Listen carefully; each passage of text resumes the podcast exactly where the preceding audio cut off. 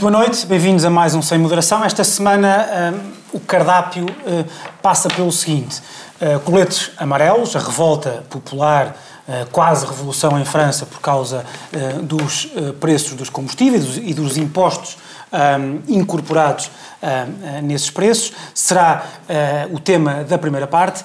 Na segunda parte, falaremos uh, de uma sugestão do Presidente da República sobre a eventual ou possível financiamento do jornalismo em crise por parte do Estado.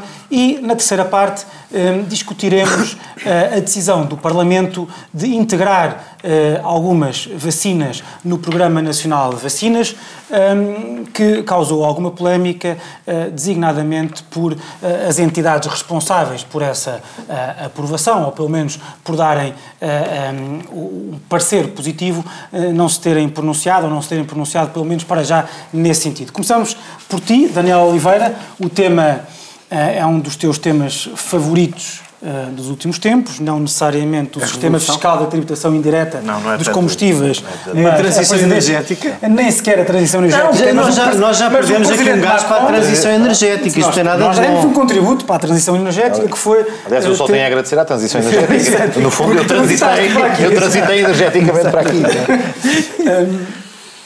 Nós, Até agora é, não se viu mais nada. Nós, mas, mas, é, pá, mas é, bom. É, é bom. É mais do que a maior parte dos ministros. Sim. Uh, como é que tu foi viste? Um momento populista. Como é que.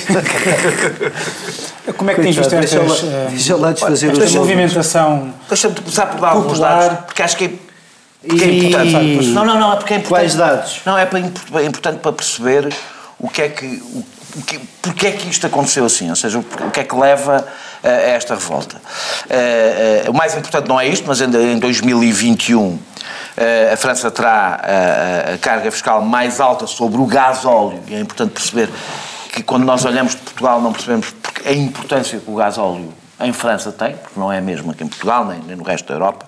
Mas mais caminhões. não, é porque eles foram muito incentivados a, a, a, a migrar para o gás óleo, e portanto eu não tenho a certeza deste número que vou dar, mas foi um número que li, que 80% dos carros em circulação eh, são a gasóleo.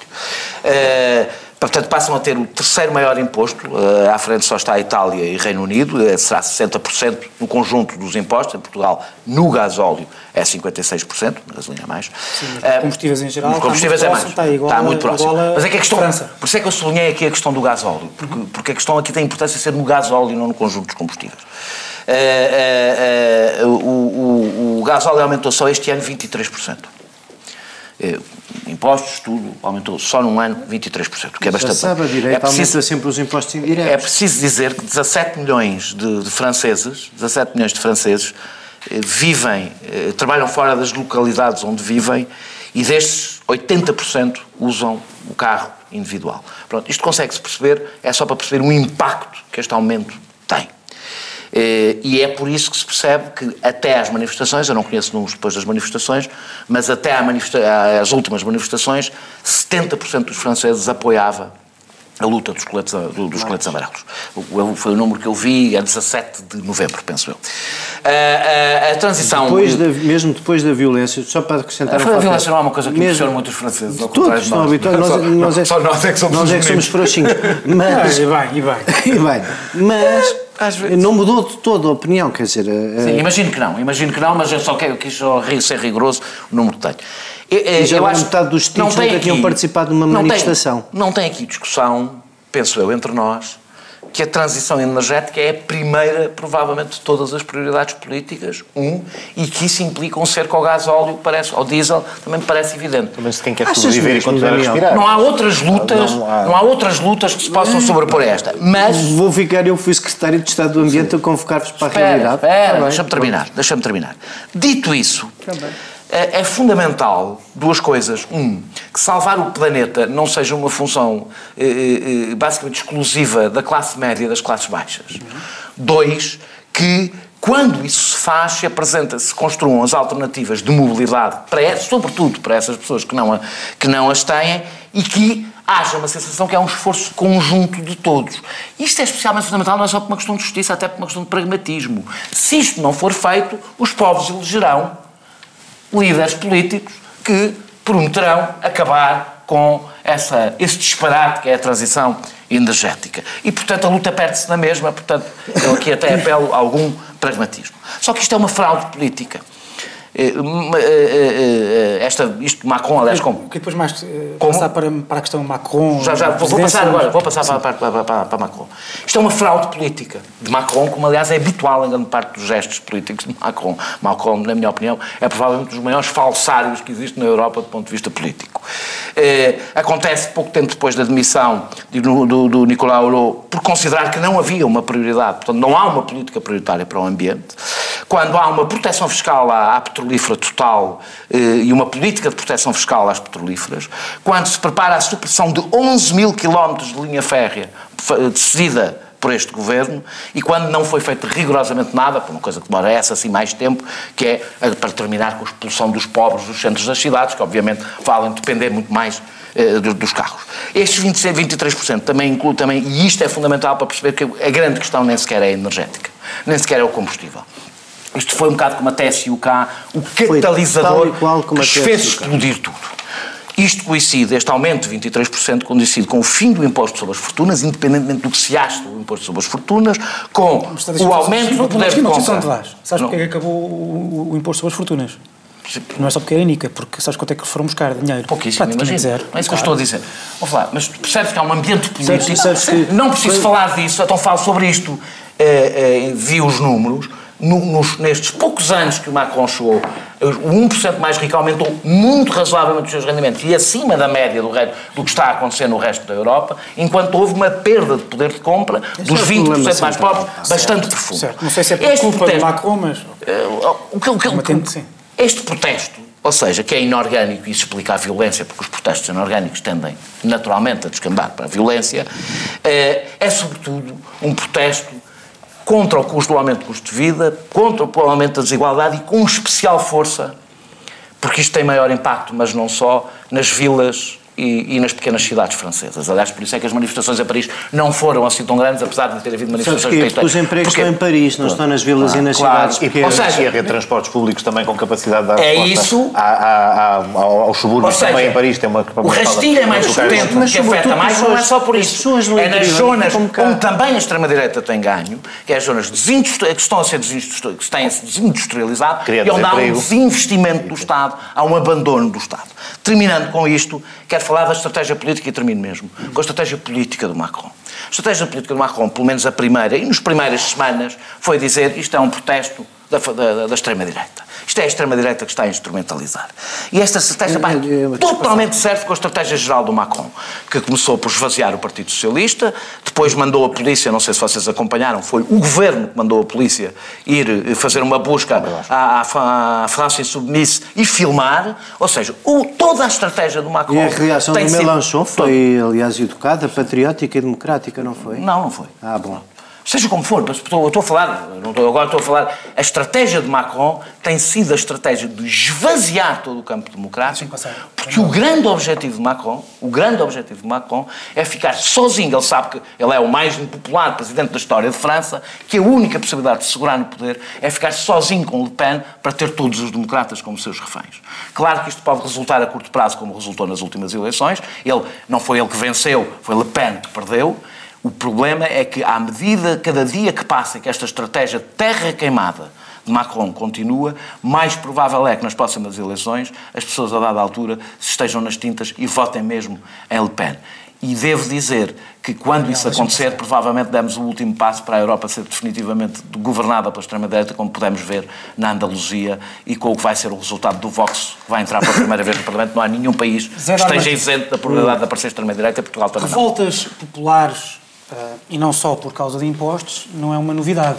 Mas há países que nasceram uh, por causa, disso. disso. Por causa disso. Uh, um, e, aliás, eu costumo, o próprio Parlamento, eu costumo dizer, todas, parlamento todas resulta, as experiências parlamentares do, do isto nas aulas de Direito Constitucional, todas elas vão aos impostos. Claro. A Revolução Americana, a Magna Carta, claro, claro, a Revolução Francesa. No taxation without representation. Convocar o país falido convoca Mas o que, é, o, o, que é, pelo menos nos tempos modernos, novidade, é uma revolta deste, deste, desta dimensão, não por causa de pela da, da, tributação direta, que normalmente é aquela que causa mais, porque é aquela que nós vemos no nosso que vemos nos cortes nos salários, que vemos na folha de, de rendimentos, etc. Mas é naquela tributação que os governos acham que causa maior anestesia e que acham que podem aumentar uh, ad eternum, às vezes ad nauseam, porque, porque ninguém repara e é uh, indolor. Um, a verdade é que nos últimos tempos, uh, não, só em, não só em França, em Portugal, mas também muito, em muitos outros países, essa tem sido a estratégia dos governos. Uh, dizer que estão a reverter a austeridade reduzindo a tributação que é medida pelo, pelo, pelo, pela folha de rendimento e compensar essa, essa, pois, essa redução. Mas como em França com... tem um limite. Achas que isto é o início de, uma, de, um, de um processo que pode ultrapassar as, as eh, fronteiras francesas?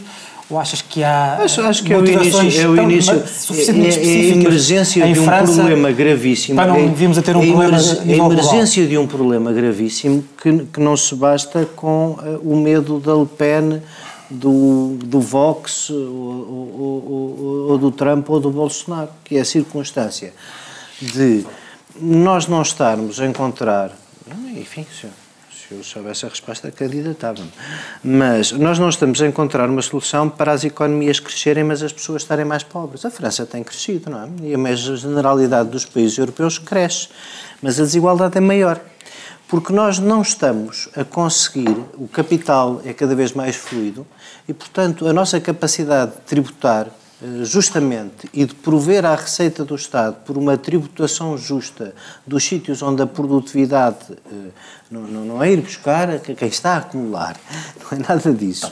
É basicamente tributar quem faz grandes lucros de forma accordingly. Como os políticos não têm a, a capacidade, o engenho, a habilidade de o fazer, carregam no lombo das pessoas com os argumentos mais estapafúrdios. Um país como a França, que basicamente tu, tu, tem. Aí, aí, aí és mesmo social-democrata, porque Sim. achas que é mesmo só, por causa, só pela tributação que se consegue. Não acho nada que é só pela tributação que se consegue. Acho que há aqui uma. Mas acho que por aí também começas. Porque qual é o teu problema? Não, se calhar começas tu em França tens, tu em França tens uma carga fiscal. Acabando com monopólios, acabando com. com... Seguramente. Mas tu em França não, não é exatamente. Em França não é exatamente. Isto não é exatamente. Isto não é exatamente. como está mais Deixa-me lá tentar. Isto não é exatamente, isto não é exatamente o problema francês. O problema francês não é um problema de concorrência ou de liberdade de estabelecimento ou, de, ou dessas coisas. O problema francês é que, hipocritamente, se foi pelos impostos indiretos, é? eu já citei aqui o Mata Frades Tomás da Fonseca na sua qualidade chefe de gabinete Luís Gomes nas memórias do chefe de gabinete, mais que uma vez, para explicar que houve um tempo em que os progressistas em Portugal tinham ideologia e rejeitavam por absoluto o aumento dos impostos indiretos. Em Portugal a carga fiscal continua alta e o resultado da receita na Pabugé não mexeu porque... Fazer... Não, não, não, não podes porque eu ouvi-te falar imenso tempo e falaste É para Diz lá. É para é teu bem. Não, não é para teu bem. É que corresponde exatamente... Estes autoritários de esquerda é sempre Houve uma pequena alteração, como tu disseste. De antes, os, os impostos diretos eh, eh, eram impostos pagos mais pelos ricos do que pelos pobres. Hoje, com as possibilidades de fuga fiscal, os impostos diretos tornaram-se também eles bastante injustos, porque são, são sobretudo não, os impostos sobre indiretos sempre foram injustos. Não, não. Partindo do princípio que existem diretos, diretos. diretos. Falo dos diretos. Os impostos diretos hoje são muito mais desiguais do que eram, porque há muita gente que não paga impostos. Pois, há muita gente que não paga impostos porque tu tentas criar ilhas de competição fiscal em vez de claro, tentares é a harmonização. O protecionismo só te vai trazer mais disso. Exatamente. Só te vai trazer mais disso. Mas, mas o tema é que, assim, eu, só gostava de discordar um bocadinho de vocês, porque este, este programa não está aqui para ser fofinho, não é?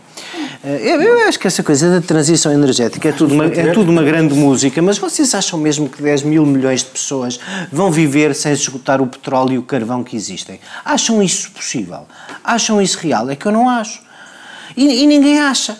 Por isso não há nenhuma discussão sobre o futuro do clima e da transição energética a sério que desconsidera a possibilidade de tu. É, é que vamos lá ver uma coisa. Nós estamos a discutir, a senhora que falava ontem, com muita razão, eu percebo que ela sente muito frustrada. Os seus 2.300 euros. 1.300. 2.300, dizia ontem uma senhora na televisão. Eu, com os meus 2.300 euros, como estou a gastar em, em, em, relação ao princípio do ano, para ir ao pão, ao talho, para fazer a minha vida aqui na vila, dizia a senhora francesa, mais 200 euros de gás óleo, isto não chega no fim do mês. Esta senhora tem 2.300 euros de rendimento. Por acaso ainda há 2 mil milhões de pessoas no mundo que têm menos que 2 dólares por dia de rendimento. E nós estamos só a pensar no que vai acontecer na França e na Hungria e o diabo a sete. Sabes, esse dinheiro, o dinheiro é, que sai da França não vai para os outros é, sítios, não é? Também, mas não é indiferente perceber que há problemas muito maiores que os dos franceses. Mas nestes problemas, vocês não imaginam um mundo, sobretudo para os mais pobres dos mais pobres, sem se gastar o carvão que existe na China. Isso nunca vai acontecer. Portanto, como isso nunca vai acontecer, a política devia ocupar-se um bocadinho mais da realidade. Os franceses parece que o tentaram fazer de uma forma que vocês abominariam. Porquê é que a França tem hoje um problema, aliás, de transição energética menor que os outros países? Porque metade da eletricidade é nuclear. Porque metade da eletricidade é nuclear. E enquanto tu não encontrares uma maneira, e não é no terceiro, é e não é nos milhões, milhares de milhões de pessoas que vêm de fora, uh, que, que estão a emergir, tu vais deixar de lhes dar energia. Portanto, o problema da transição energética é dos mais sérios, mas não, mas não, mas não me venham com essa história de que basta querermos e temos que abandonar o gasóleo. Não podemos, as pessoas têm frio, precisam de andar de um lado para o outro, as máquinas precisam de se mexer, a indústria precisa de funcionar. Ainda não inventámos, a não ser em larga escala, a não ser o nuclear, nenhuma solução. E mesmo as Se soluções. para eu ficar em casa. E mesmo as soluções de produzir Chacun a sua energia, que há muitas soluções tecnológicas a avançar, as coisas estão cada vez melhor, não vem a tempo de nós resolvermos este problema. A última coisa, a última, a última coisa, a última coisa, que eu quero passar ao A última coisa que, que queria dizer sobre isto é assim. Caramba, mas essa é, eu, eu, a semana passada não estive cá, não reparei em várias coisas, não reparei nessas, nessa, nessa, nessa, nessa genialidade das vacinas. É mas, mas, estive, mas estive a ler um livro que já devia ter lido há mais tempo, até porque no género é bastante melhor que, que o do Roth, com a conspiração contra a América, que é o do Sinclair Lewis. O Isso Não Pode Acontecer Aqui. E a, e a, pergunta que tu tens que estar, embora as coisas não sejam como há 70 ou 80 anos, a pergunta que tu tens a colocar a ti próprio é o que raio está a acontecer para as pessoas quererem a Le Pen. Uhum. Bem, neste caso é muito claro, é, porque, é como a Macron está a criar as condições para geral, ser ou eu ou Le Pen. As pessoas querem em geral a Le Pen, em geral o Bolsonaro, em é. geral o Trump, como é que... Ali, ali quem é que está a falhar na resposta às pessoas? Ali, ali as pessoas têm, até é, votaram é, no Macron é fácil, É fácil no desespero prometer a ilusão. Quem é que está a, a falhar? Política, quem não constrói a alternativa? Há a questão política de Macron. Macron foi eleito... Não, não está a tentar. Eh, Macron foi uma espécie de uh, político do centro moderado que foi eleito no movimento populista antipartidos. Ou seja, Sim, ele nasce... E financiado pelos mesmos que financiavam claro, exatamente os outros que ele diz que vai claro, substituir. Ele era uma espécie de sistema uh, on steroids. É, sim, é. É? Mas, que, mas agora está a ser vítima também como, disso. Como era inevitável. Porque ele é visto, agora está a ser visto como membro das elites, como, já é, como já sido, se calhar. Foi, mais foi. até do que os outros. O, o ponto é precisamente. Tens a dizer sobre isso? Ele alimentou-se do bicho. Ou seja, o populismo não é, não é nada e pode ser tudo. E, e a sua vantagem é essa. Ou seja, é apenas uma, um mecanismo de passagem de uma mensagem política ou não. Nem é necessariamente necessário que haja um conjunto coerente de ideias suportados num movimento populista. O que é que ele conseguiu? Discurso anti-elites, apesar de ser, como se viu, parte e, digamos, matriz do, do perfil de elite francesa a nível da educação, a nível das, do, do que frequentou do seu percurso profissional Até e, mais, político. Mais, até, mais, mais do que a média, exatamente, porque ele não só tinha uma. Enfim, não, não, não para demonizar, mas teve uma fase da sua vida na banca, teve uma fase da sua vida na, na, na administração pública, passava por percursos todos clássicos. E, portanto, foi ministro do Partido Socialista é, francês. Não, e ainda para baixo, e faz, e, e, e, faz, e tem, e tem essa componente adicional, ou seja, eh, até poderia eh, procurar um, uma plataforma de tentar ser o candidato progressista, mas ele optou claramente pelo, pelo alternativo, que era o sistema tem de uh, desfazer-se por dentro. E, de facto, aquilo que se assistiu em França, não só na eleição do Macron, porque mais do que a eleição do Presidente da República, que numa eleição bipolarizada e tendencialmente polarizante, como é uma eleição presidencial, um resultado destes é menos inesperado, que o candidato que congrega em si as forças democráticas contra as outras puder ser eleito até é um fator que se compreenderia, mas o mais uh, preocupante, de certa forma, e uso mesmo a expressão preocupante, do que ocorreu em França nas últimas eleições, que agora são, no fundo, um momento em três etapas, em primeira volta das presidenciais, segunda volta das presidenciais, terceira volta, que no fundo são as legislativas. Tudo junto, foi, foi um tudo, grande tudo erro, junto. Um grande foi, foi, foi, foi intencionalmente pensado, ou seja, o semipresidencialismo francês acabou. Porquê? Porque se tornou Uh, se fundiu os dois atos eleitorais, ninguém vai eleger três semanas depois de eleger um Presidente da República uma maioria contrária e que o impossibilite de governar, e portanto as possibilidades de coabitação, de checks and balances à francesa, no momento, de, no, no, no, perfil daquele semipresidencialismo, desapareceu. Tiveram, e, portanto, um caminho oposto ao nosso. Não, que tornou-se um ultrapresidencialismo. Porquê? O Presidente é o líder da maioria. E como o Presidente é o líder da maioria, e portanto não é um contrapeso, nem sequer é uma figura que pode até estar é, sintonizada, mas de fora,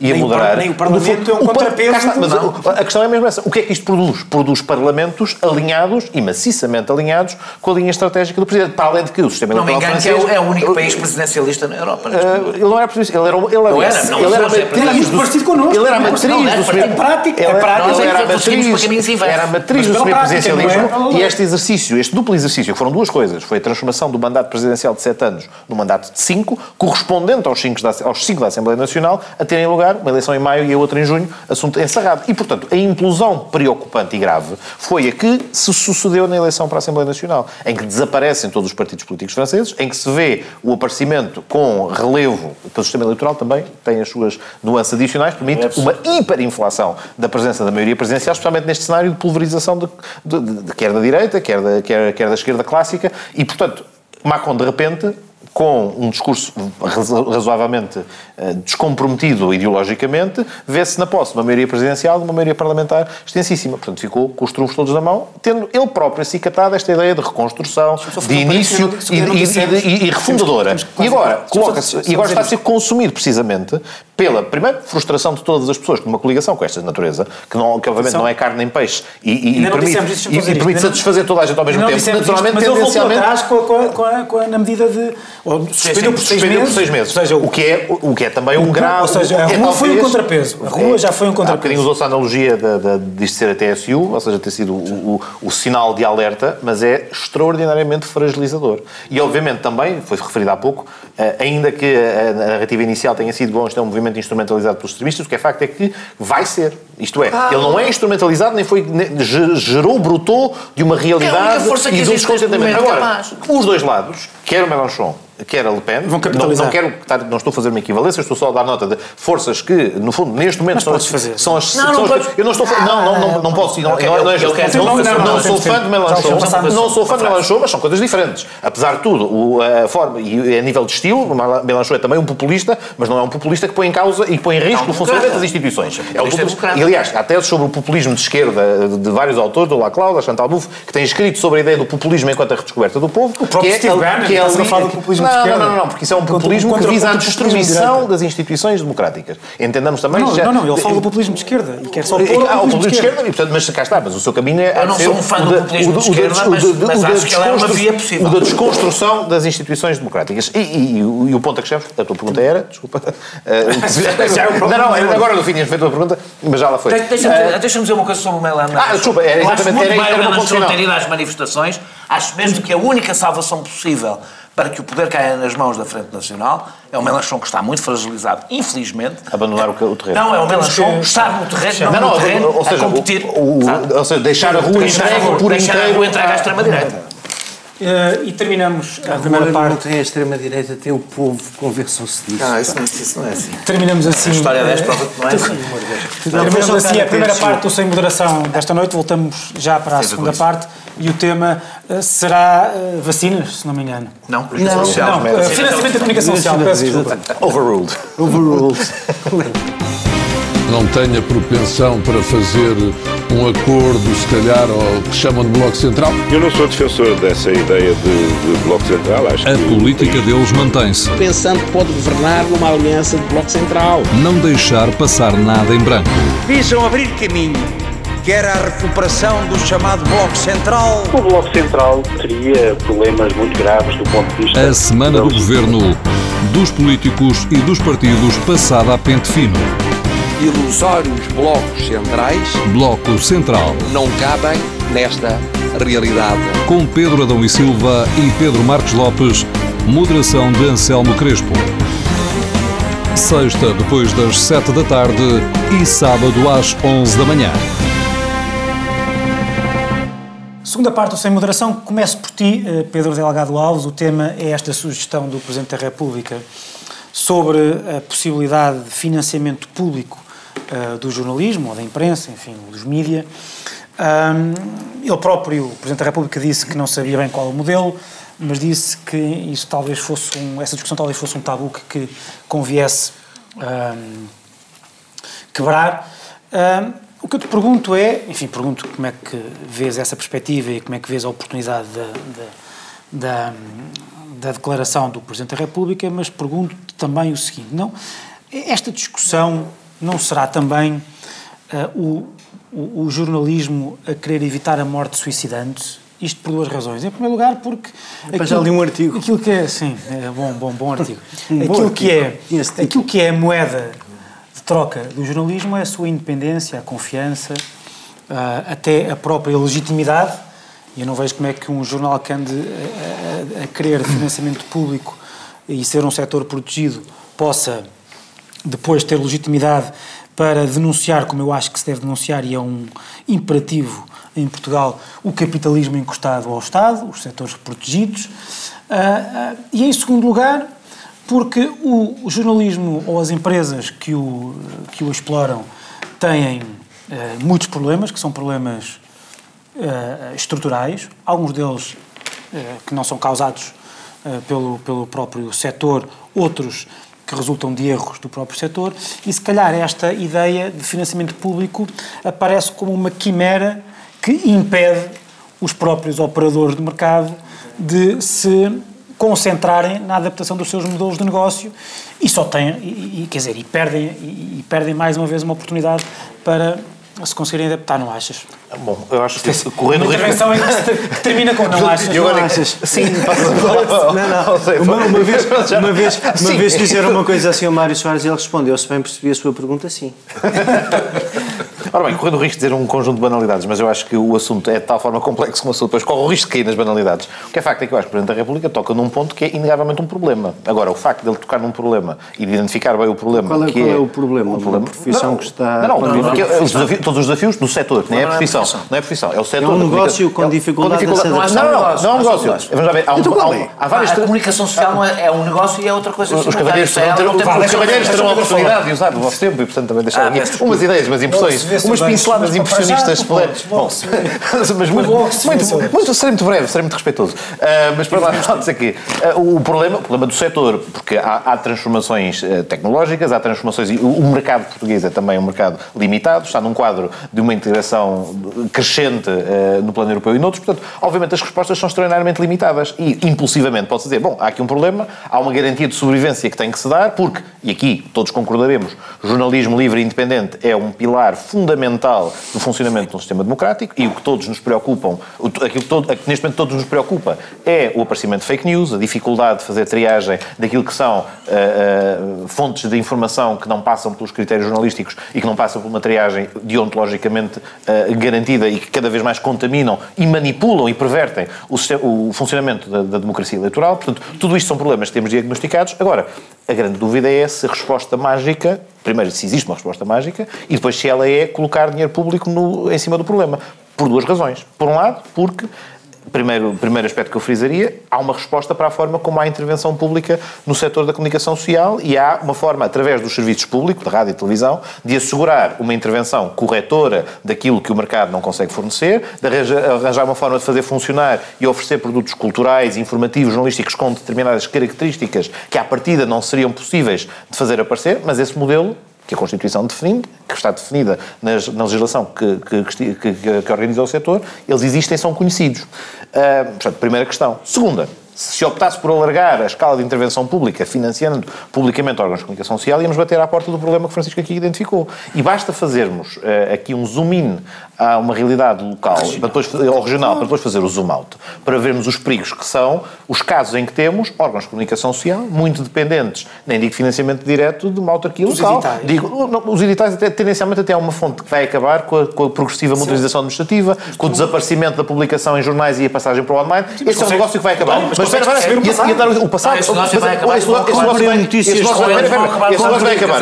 Mas tens outras coisas. Tens a publicidade institucional, tens os eventos institucionais das autarquias, portanto há um conjunto de coisas que indiretamente são fontes de financiamento e que ajudam a manter vivos várias publicações relevantes, mas depois reduzem inevitavelmente, não, talvez não inevitavelmente, mas uma de duas coisas acontece, ou há um autarca uh, que é um pilar de integridade uh, uh, e que, portanto, não condiciona... A esmagadora não, maioria, não, queres não, tu dizer. Não condiciona, não condiciona, nem faço... O problema é aquelas exceções. Basta por si. Bom, mas não, mas vamos, vamos ver. Não ocorrendo... O problema são... Não, Só uma pergunta, não lobear alguma, alguma imprensa local? A imprensa local. Cá está, as grandes cidades têm a vantagem de ficar imunes ao problema na medida em que são locais em que não existe...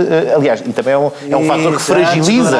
É um fator que fragiliza até a vida democrática a local, porque o, o, problema local não está acompanhado como existe, por exemplo, na imprensa local. Mas para dizer o quê? Se de facto desaparecem estas fontes de financiamento, ou, a imprensa local uh, vai à falência ou, alternativamente, torna-se ou corre o risco de se, tornar domesticada e tornar, uh, no fundo, uma mera caixa de ressonância daquilo que interessa em cada momento dar nota. Eu terminava com, com dar nota por parte da autarquia uh, ou, ou, da entidade local.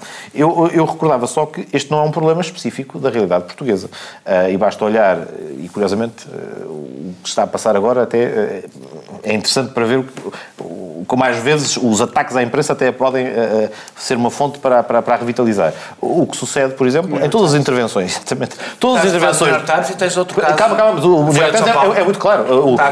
O, presidente dos Estados Unidos refere-se, só consegue referir-se ao New York Times como o The Failing New York Times, e isso foi o fator de galvanização das subscrições, do apoio, mesmo no online, de pessoas que estão a subscrever o New York Times, precisamente porque reconhecem, porque reconhecem que o New York Times é o quê? É o garante, é o garante da fiscalização, do escrutínio das notícias e, portanto, que é uma componente indispensável da democracia. Agora, no entanto, no entanto, devo dizer, com algum ceticismo, não sei se seria. Felizmente não estamos perante um patamar um, de, de, de, dificuldades dessa natureza, ou seja, porque não temos um chefe de Estado ou um futuro chefe de Estado que potencialmente pode galvanizar é interesse do jornalismo. e, portanto, que, que, naqueles, que naquele caso foi, foi o, o catalisador desse interesse uh, uh, que, que reapareceu mas é um bom exemplo de que há espaço para imprensa crítica e, e com, com papel isto, na, no funcionamento das instituições. Esta questão do New York Times é interessante também por outra dimensão, Zé Eduardo, que é, eh, de facto, eu vi alguns dados sobre o crescimento do New York Times, das, das assinaturas, e muita, grande parte do crescimento, ou uma boa parte do crescimento, é, uma parte dos Estados Unidos. é fora dos Estados Unidos. Como Isso significa, portanto, não podes analisar os Estados Unidos não, não, e Inglaterra por uma razão. Não. Tem uma escala pois, Não, mas podes analisar, tem, tem interesse para aqui. Mas, mas, por exemplo, temos a ideia. Mas a Folha de São Paulo não é o caso. A Folha de São Paulo, quantos subscritores tem agora? É local, não é Deixa-me deixa fazer. São três meses. Fazer depois vem a conta do Netflix e a malta desiste. Deixa-me deixa fazer, mas deixa-me só fazer a... Aquele mês de borla. Aquele mês de borla. Quando esse acaba. Não, mas é interessante de outra perspectiva isto, porque nós tínhamos aquela ideia de que quanto mais instruída a população e mais cosmopolita, mais uh, gasta, gasta dinheiro com informação. E gasta. E gasta.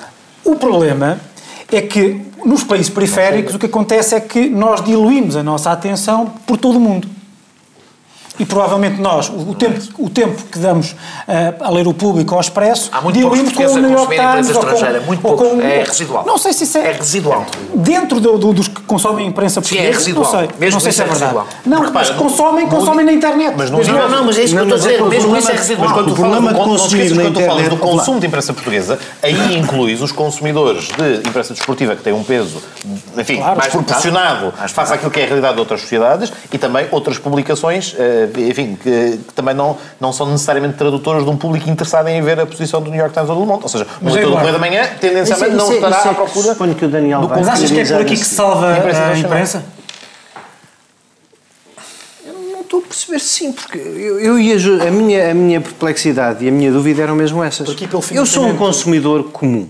Não havia uma coisa. Eu adorava assinar o Financial Times. Não assino porque é muito caro e, portanto, Comprei... Mas não ser um assinante comum, mas tu não é, não é desculpa, tu Roberto, mas eu não acho que sejas um consumidor comum, ou seja, tu consumes acima da média e o consumo mas muito, todos nós somos mais... um layer, para o meu ponto é igual, Pedro, porque é assim... Mas pode, não traduz isso necessariamente um pagamento ou numa subscrição. Todos os que consumimos, eu acho que em geral todos os consumimos, todos os que estávamos habituados a consumir, continuamos a consumir e hoje gastamos mais dinheiro. Logo, como é que o negócio está em falência?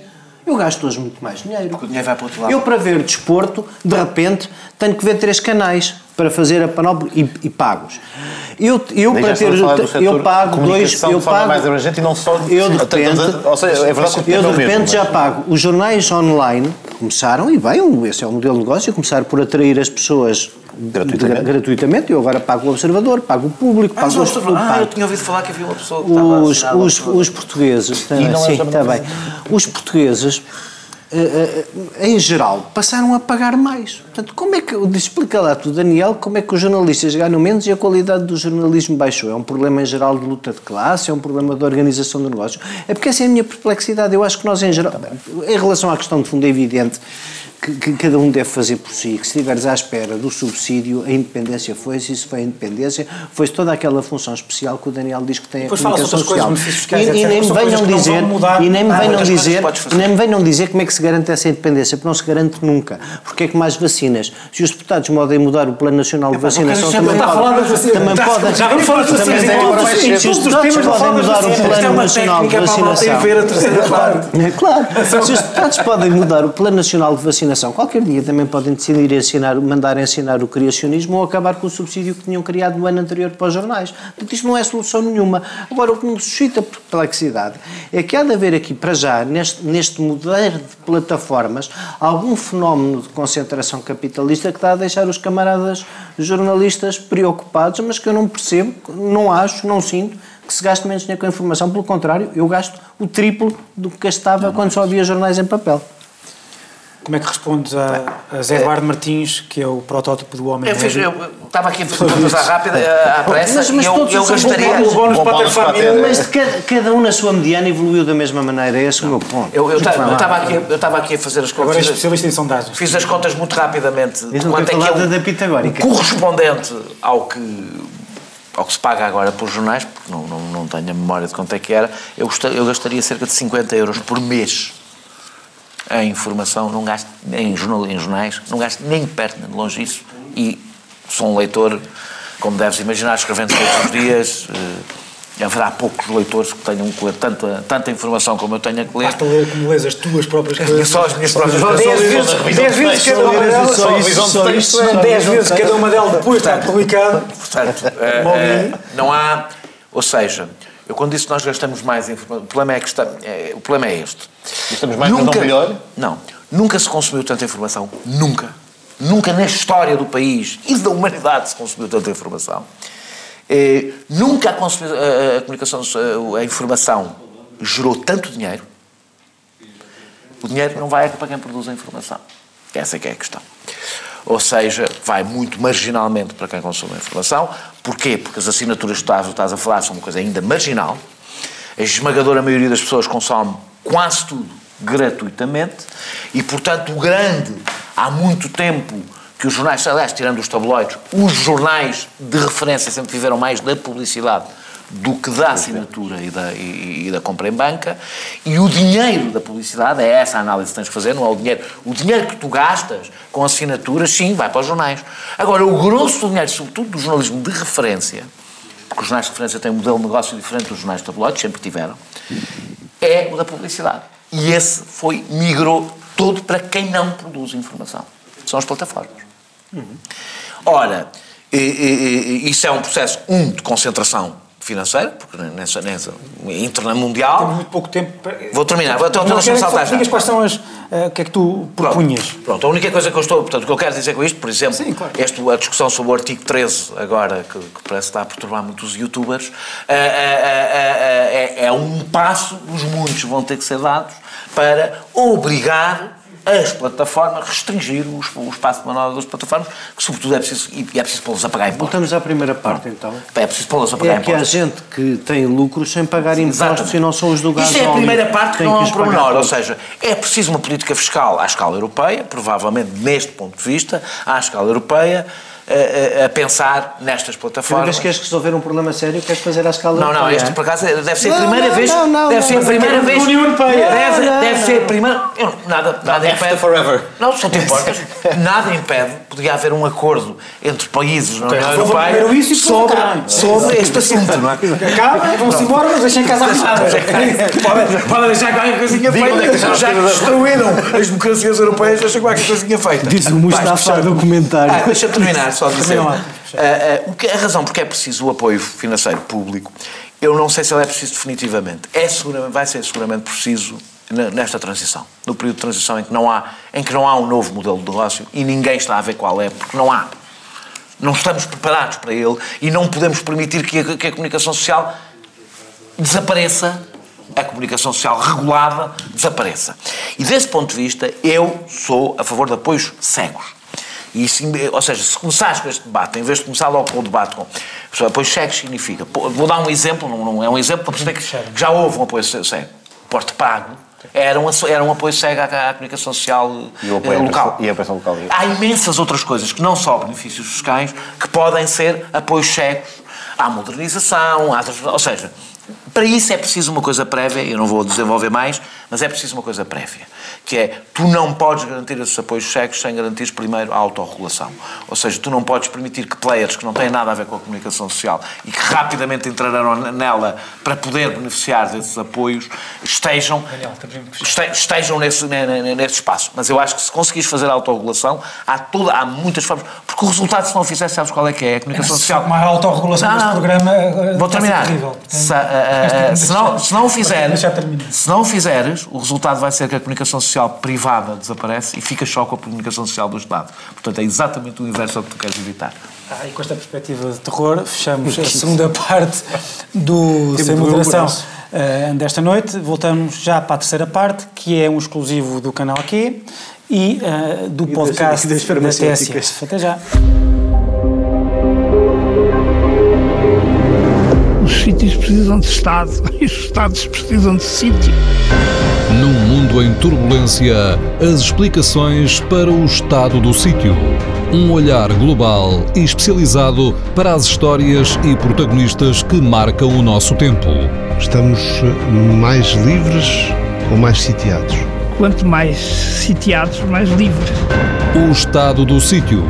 Um programa de Ricardo Alexandre e José Cotileiro. Ao sábado ao meio-dia e sempre em podcast em tsf.pt.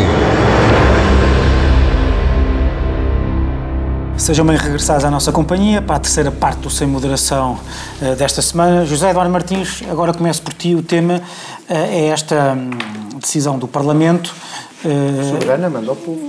Soberana, manda ao povo, o povo manda no manda Parlamento. Pá, foi como eu disse. pá, de incluir hum, duas, três vacinas. E não me Três. Três vacinas é, novas. É, é meningite B, uh, rotavírus e HPV, HPV para, para rapazes. Para rapazes. Uh, no, plano, no plano ao Programa Nacional de Vacinas. Com outros rapazes, que são os, parece que cientificamente são os únicos que precisam. Não, não, é, não, não, podem passar para as raparigas. Não, é não, não, não, não, eu, tá, pá, tá bem, pronto, outros especialistas. Se quiser. Olha, os especialistas de HPV também. Estes criticam os outros, mas também sabem que tudo dá para. O tema aqui. Quer dizer, se, me permitem, tu achas o que é da vacina da gripe? Diz lá. Se me permitirem recentrar o debate, o debate não é. O debate é tão esotérico é difícil de centrar, não é? Até porque eu confesso que não, não me preparei para o debate científico. Sobre... parte para o HPV? A questão é saber. É o programa de gás da humanidade. Quem decide. Quem decide é verdade que o Parlamento é soberano e que o plano ou programa nacional de vacinas, confesso que não tenho aqui. Vacinação.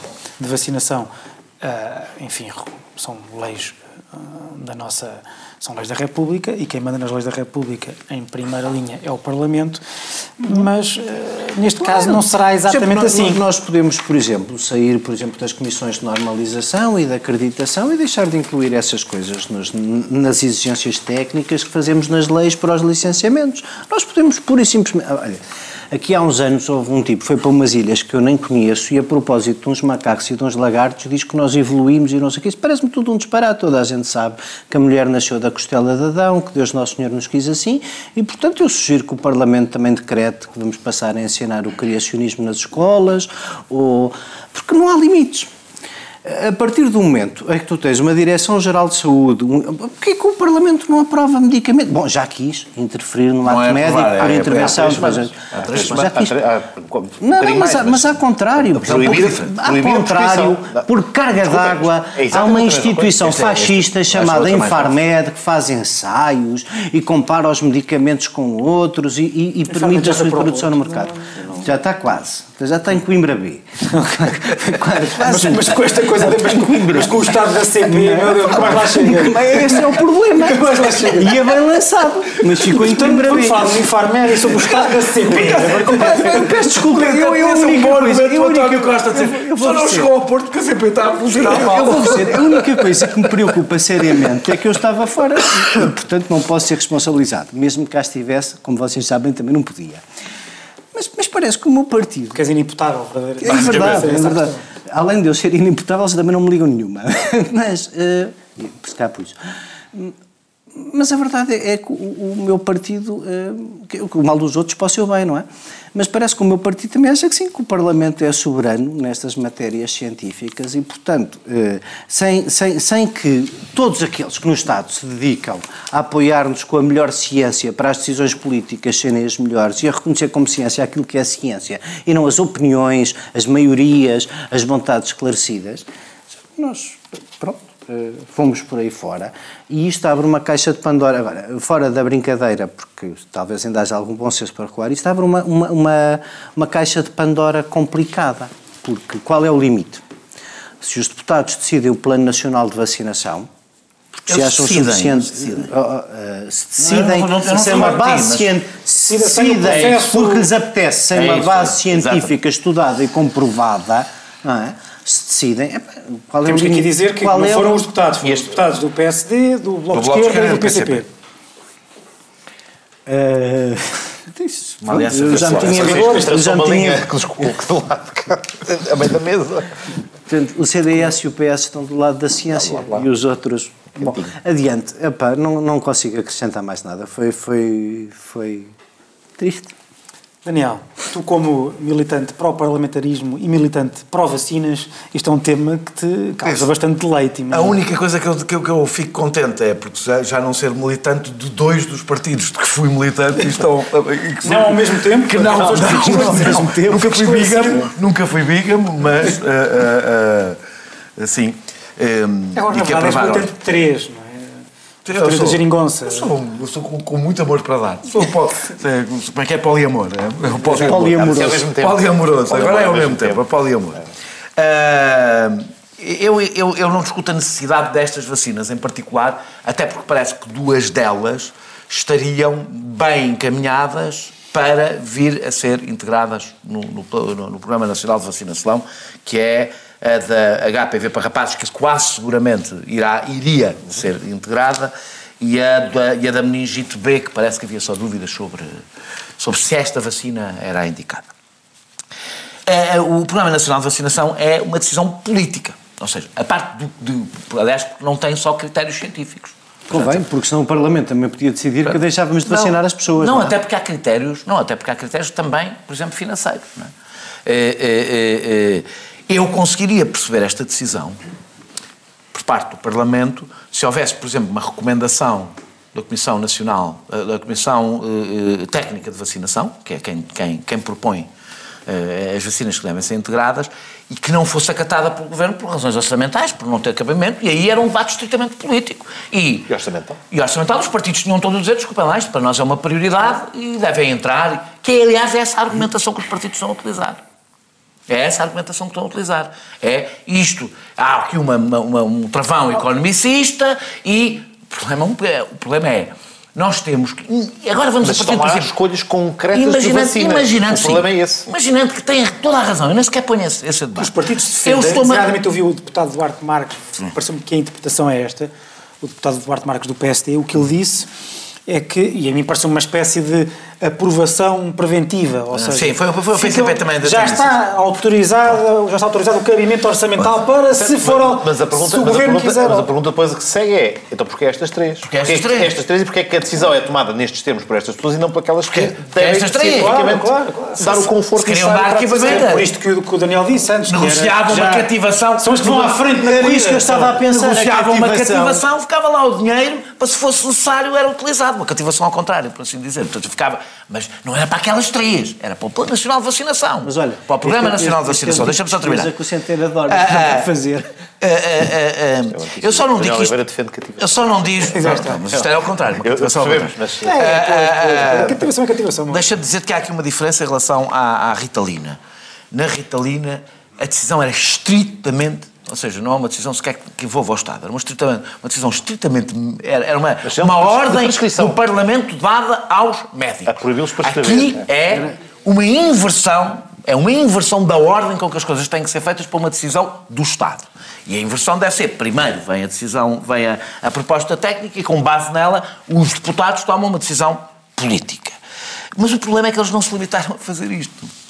Eles nem sequer aus- auscultaram a Comissão eh, Técnica de Vacinação e a Direção-Geral de Saúde. É que é pior do que não esperarem. Nem sequer os consultaram.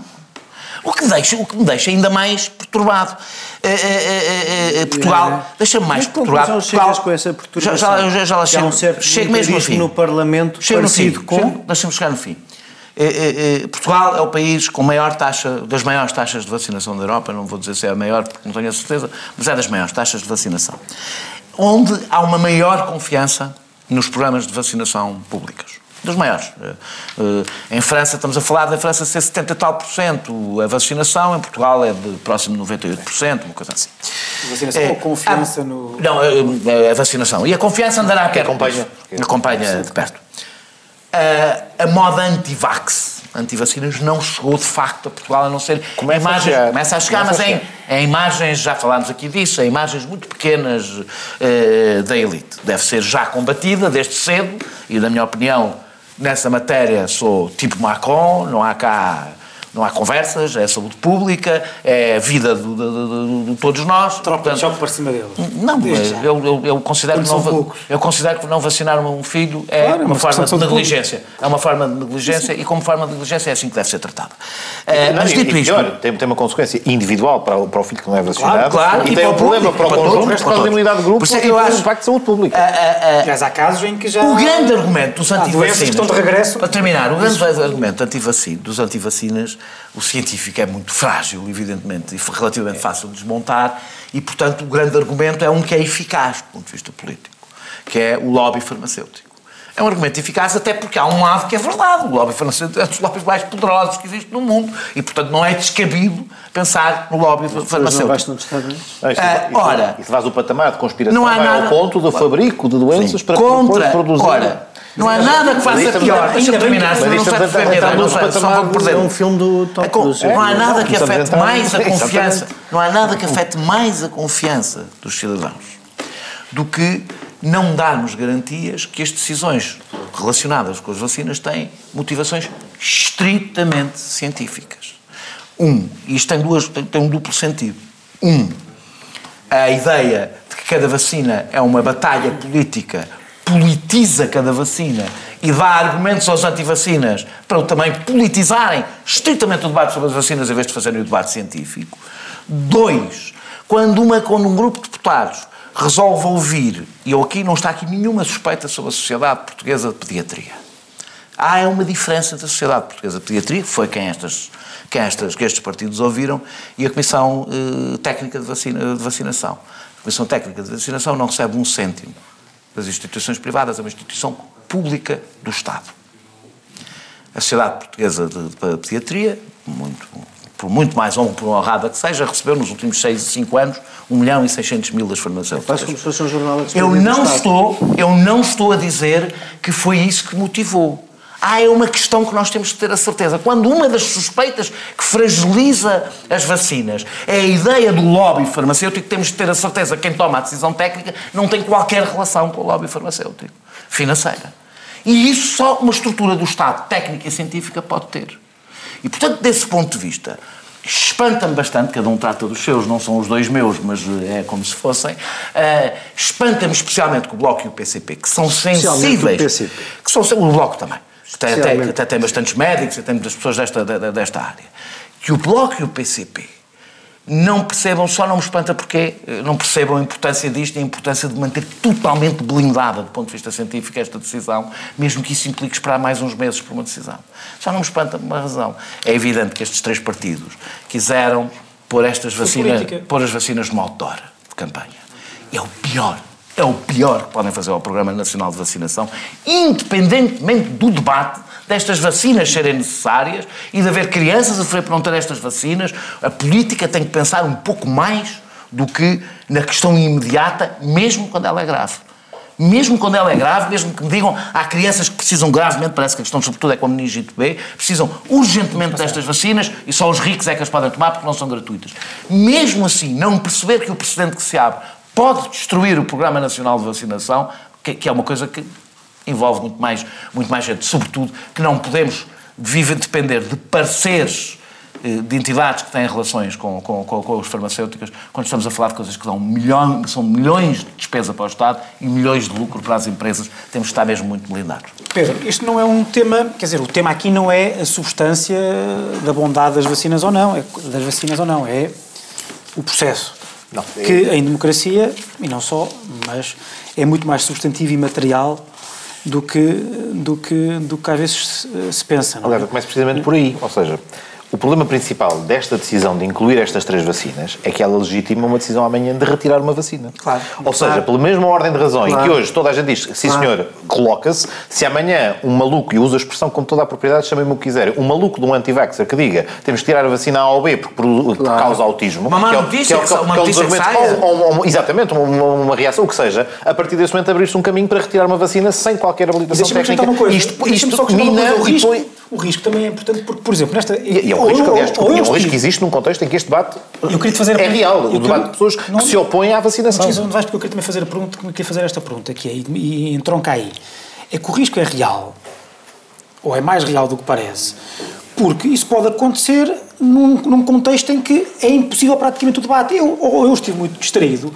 ou não houve grande debate no Parlamento sobre esta sobre esta. Ainda para mais foi no quadro do debate orçamental. Claro, e portanto, quer dizer, pode acontecer, pode acontecer. E, e, também tem pode muito, e, e, tem muito a ver com a forma como as propostas de alteração são colocadas. São colocadas em catadupa. Mas no quadro do debate orçamental ficamos a saber tudo sobre aqui Também podíamos ter avançado as vacinas. Ou seja, num quadro de catadupa que não tem, de facto, a ponderação necessária para estas reflexões, que, aliás, a Comissão Técnica a faz, e, mais do que o aspecto que o Daniel referiu há pouco, que é o facto da entidade ser ou não financiada, ou poder ter... Eu que é uma coisa que eu sei que o sublinhaste, mas independentemente desse fator, o que é facto é que a Comissão Técnica e a decisão sobre que vacinas é que constam do plano, ou do Programa Nacional, é uma decisão que tem que ter em conta os vários eh, eh, eh, as várias áreas científicas relevantes e não apenas a pediatria. Ou seja, tem que ter uma visão de conjunto. E aqui, de facto, que é que houve, houve uma, saúde pública, claro, houve uma maior capacidade mobilizadora ou de acesso ou de, ou de contacto por parte de, uma, de um determinado setor junto daqueles que foram os decisores, mas isso, de facto, impede uma visão de conjunto que tem que estar em cima da mesa no momento em que se tomam decisões em que o critério, por um lado, é de saúde pública, o critério é também de gestão de recursos e, portanto, esse fator foi torpedeado. Paralelamente, isto acontece num momento em que o debate, como já foi dito entre nós, não é assim tão intenso quanto isso, ou seja, não há um lastro tão grande dos anti-vacina, mas, por exemplo, em Itália, não é tão longe daqui, Itália, neste momento, está a chocar o mundo científico e e, e, e o consenso da comunidade clínica ao recuar em muitas medidas de, do seu plano de vacinação, em ter um governo que adota de forma muito pouco discreta e, às vezes, assumidamente, linha argumentativa anti-vaxxer e que recentemente viu, eh, no fundo, não o despedimento, mas no fundo a destituição do equivalente precisamente à Comissão Técnica que fazia o aconselhamento das opções neste sentido. Ou seja, houve uma, digamos, uma apropriação por parte do decisor parlamentar ou do decisor político de uma componente que, apesar de tudo, é uma componente que tem que continuar a ter uma base científica. Isso leva-nos também a uma outra discussão que até seria, não, não foi muito explorada, mas que também está presente nesta discussão, saber até que ponto não existe aqui um fenómeno da, da, chamada reserva de administração. Ou seja, há certas coisas que não cabe ao legislador decidir, uma vez que não se trata da criação de uma norma geral e abstrata sobre uma determinada matéria, mas que tem que ficar reservada a decisões que passam pela esfera da administração pública e da decisão mas de discussão. Aqui é, mas aqui é bastante duvidoso que esteja nessa o, o, Mas, mas não sei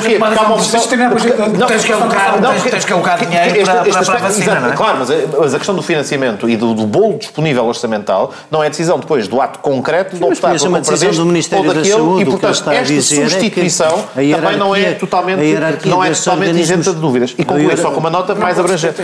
E ainda só uma nota mais abrangente. Isto coloca-nos o problema genérico de saber como é que o decisor político e como é que se integra o raciocínio científico e, a, e o conhecimento científico no decisor político não tem necessariamente Qual é o limite justamente dessa reserva é da administração? Onde, não, não só da reserva da administração, eu até vou mais longe. Até que ponto é que a fundamentação de uma decisão, que, que, que no, no, limite, a, decisão última é sempre política, mas ela tem que ter um, um, um caminho e esse caminho, porque o procedimento é irrelevante, tem que não poder estar totalmente divorciada da realidade. Voltamos ao exemplo do Eduardo há bocadinho, do criacionismo, vamos aos exemplos das homeopatias, ou das homeopatetices, como também por vezes lhes chamam, que vai tendo algum reconhecimento de um grau de adesão quase científica quando a demonstração científica está totalmente ausente, ou então até, e voltando agora a fazer ao contrário, ainda à primeira parte do que estivemos aqui a discutir, mesmo o debate em torno das alterações climáticas, que é uma das questões centrais de política, eh, de política pública dos nossos dias, tem uma base de evidência científica por baixo, que efetivamente durante muito tempo foi negada, foi eh, numa primeira fase negada, numa segunda fase foi objeto de ataque e de, e de redução a, a, a, por parte dos seus oponentes tentando ridicularizá-la, mas,